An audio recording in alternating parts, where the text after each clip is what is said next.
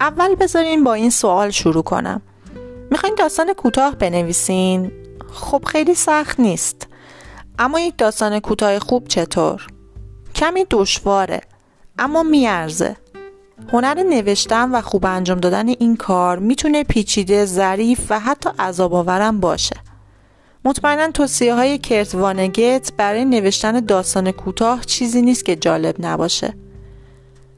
یکی از مهمترین توصیه های اون اینه که زمان خواننده رو هدر نده.